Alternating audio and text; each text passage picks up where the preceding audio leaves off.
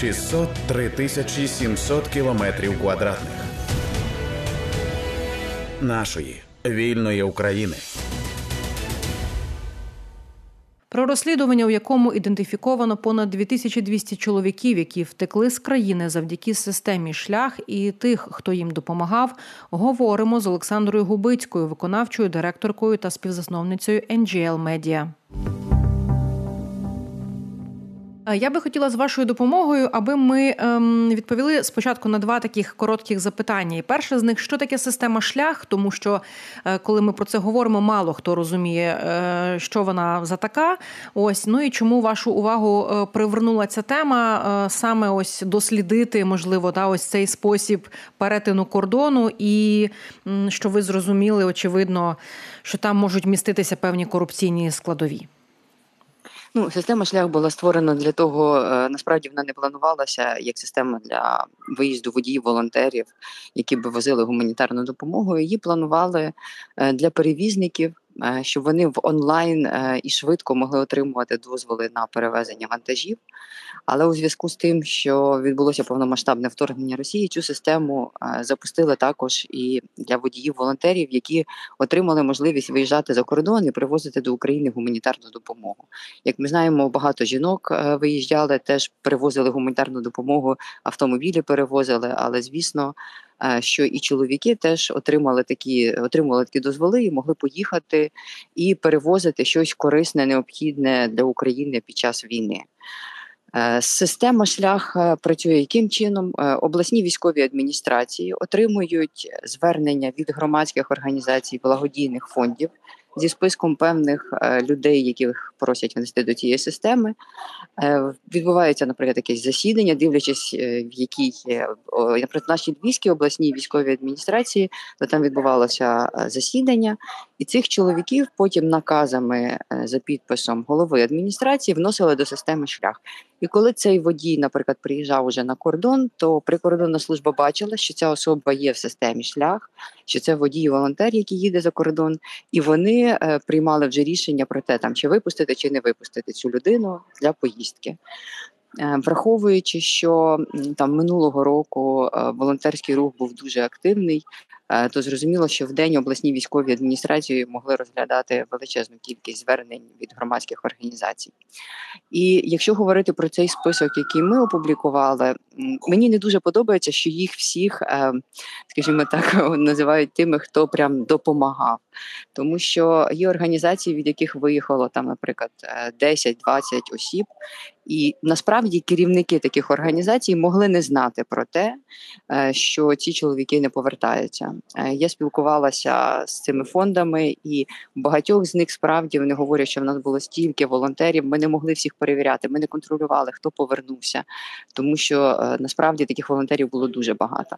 Але ті випадки, коли, наприклад, мова вже йде про значно більші цифри, то звісно, в мене виникають якби сумніви в тому, що це про це не могли не знати сказати, там якби керівники. Мені здається, що певний контроль, напевно, що в організації і спілкування з тими водіями, волонтерами потрібно було проводити для того, щоб все ж таки мати більшу відсот, ну, більший відсоток тих водіїв, які повертаються, тому що е, є дуже багато організацій, від яких там один-дві людини не повернулися, і можливо, хтось із них там захворів за кордоном чи ще щось трапилося. Але е, коли є організації, від яких 90 людей не повернулося, та то, на мою думку, тут є вже певні ознаки того, що їх мають перевірити, все ж таки. І за різними оцінками зараз посилаюсь на вашу публікацію. Так ви вказуєте, що така в лапках послуга коштує на чорному ринку від 3 до 5 тисяч доларів з особи. Тож мова може йти так про заробітки. Якщо ви кажете, наприклад, про 90 так. людей від певної організації, ми розуміємо, про які цифри може йти мова. А загалом ви виявили 372 такі організації, і це лише я зараз скажу про Львівську область, так тобто так, на рівні так. Львівської області і дозволів, які видавала обласна військова адміністрація. Я хочу сказати, що існує ще Волинська, наприклад, у Волинській області так. Ну і багато наших прикордонних областей. І мені здається, що можливо і не лише прикордонні могли це робити. Е, Говорячи про ось цей список, е, скажіть, будь ласка, е, яке ваше враження? Чи це всі організації створені в 2022 році? Е, чи можна було якось дослідити, е, яку роботу вони проводять? Чи справді та це щось масштабне, чи це справ якого типу це допомога? Що вам вдалося з'ясувати, Олександро?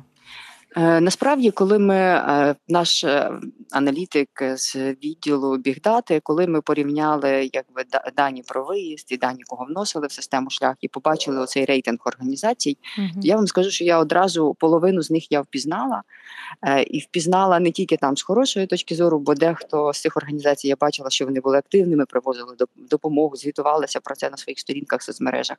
Але частину організацій я впізнала, скажімо так, як поганих організацій, тому що насправді, частково в попередніх наших публікаціях про систему шлях які ми готували якби раніше протягом цього року, ці організації у нас же виринали. Там є частина організацій, от, наприклад, там як Чистий Київ, від яких ну інформацію про яких ви не знайдете в мережі інтернет, напевно, що крім наших е, публікацій і е, згадок про там про їхню реєстрацію.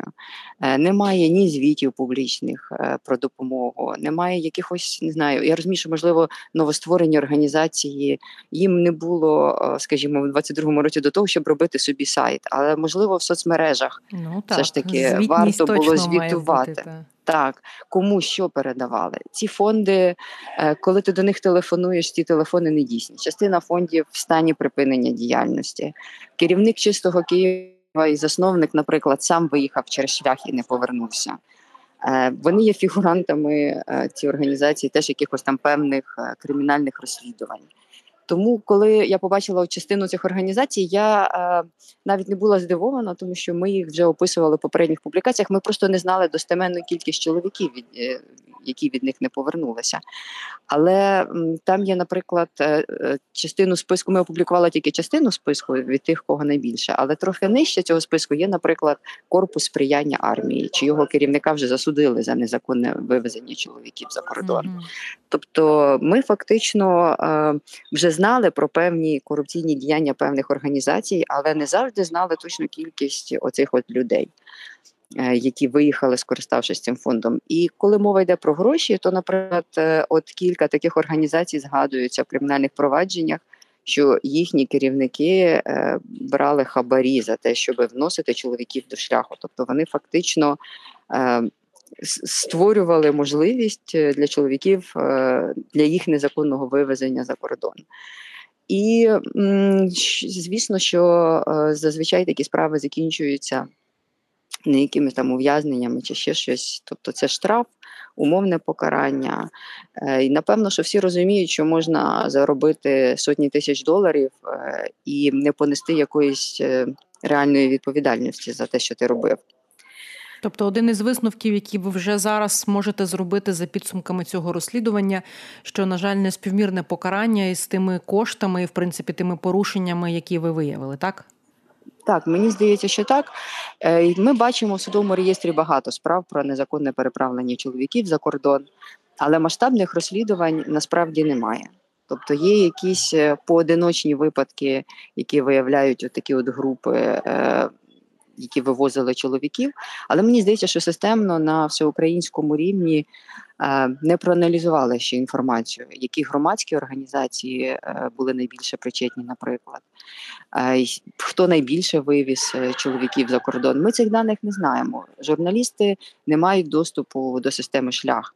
Я розумію, що можливо не варто публікувати імена всіх, хто був внесений до цієї системи, але напевно, що для антикорупційних органів, е, таких організацій, як наша, такий доступ напевно, що варто дати для того, щоб проаналізувати ці дані. Якщо правоохоронні органи не можуть е, працювати з такими масивами даних і виводити такі дані, то напевно, що треба звернутися за допомогою, ну в тому числі там і до нас. Ми з радістю би допомогли проаналізувати, співставити дані і вираховувати ті організації, які можливо були причетні до незаконних дій.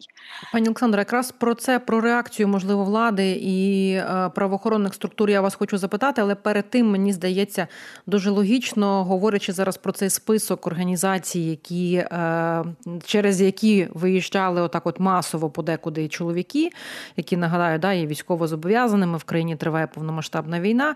І ось ем, є у вас така, не знаю, там топ 5 наприклад, да, або там топ 2 топ 2 організації, через яких е, виїхало дуже багато чоловіків. Тобто це йдеться лік на так. десятки, і подекуди навіть майже на сотні.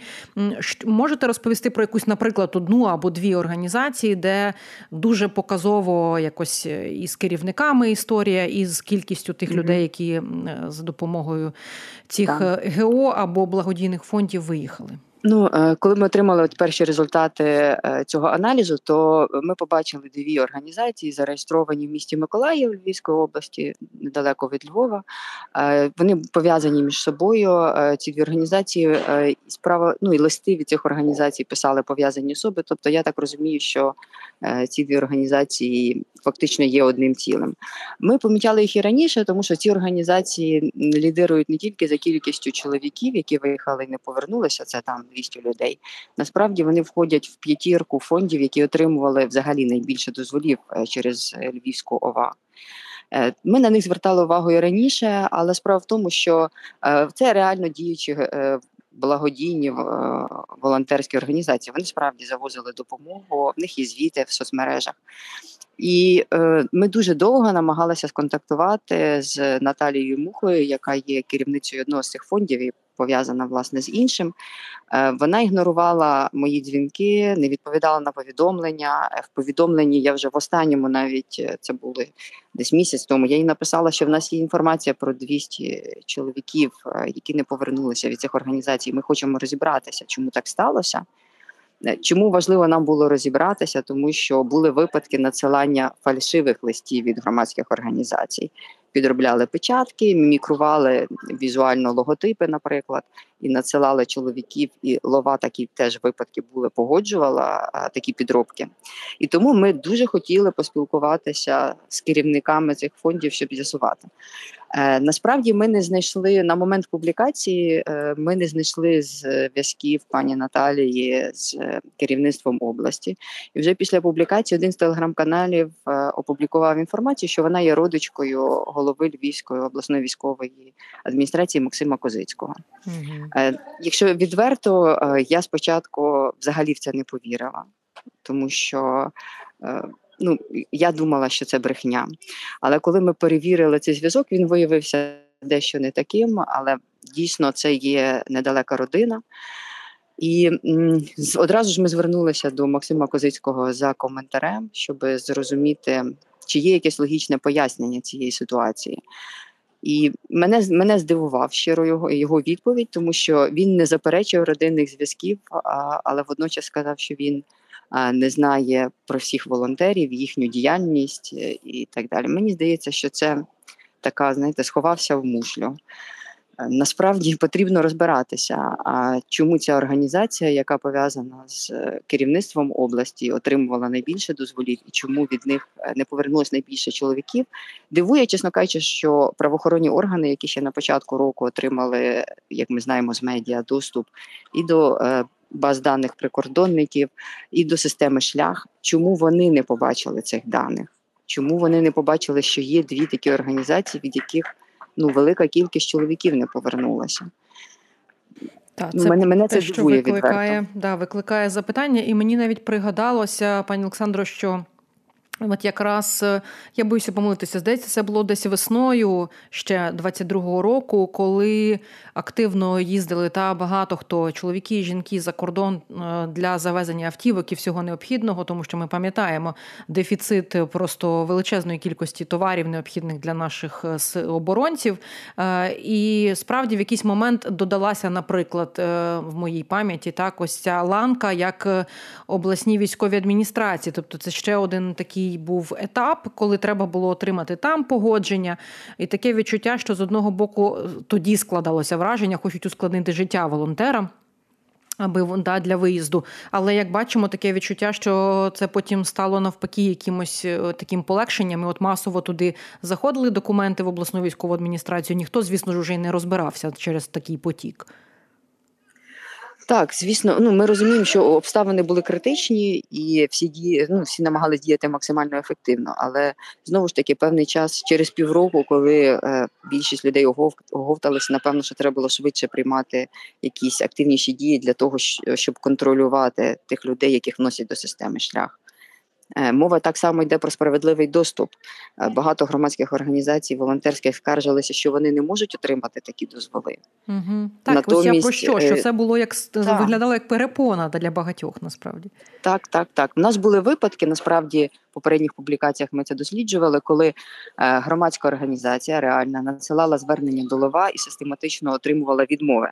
Натомість, коли від е, неї надійшов підроблений лист е, одразу з десятьма водіями, це було ще дивно, тому що вони зазвичай про одного, про двох просили. А коли надійшов цей список великий, лова одразу цей список погодила.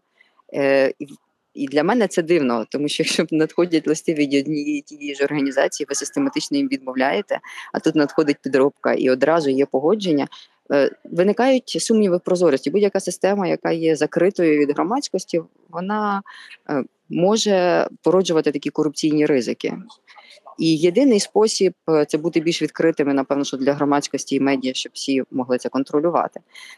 Я позивалася до Львівської ОВА стосовно того, щоб вони мені надали списки чоловіків, які виїхали і не повернулися, тому що вони скасовують раніше видані накази за зверненнями прикордонної служби. Я виграла в першій інстанції, але апеляційний суд нам відмовив, вважаючи, що е, отримання імен е, не відповідає меті мого запиту і що тільки з іменами я не зможу провести своє дослідження. Тобто суд зробив висновки за мене, е, хоча вони не є журналістами-розслідувачами. Так. І таким чином мені цю інформацію так і не надали. Я тоді дивувалася супротиву обласної адміністрації. Можливо, ця причина власне полягала в тому, що ці організації певним чином пов'язані. Так само з головою адміністрації, я не знаю, але мені здається, що е, має бути більш відкрита відповідь, е, проаналізовано е, ці списки цих чоловіків, е, і ну, громадськість має право знати, як так сталося, і ці помилки треба виправляти.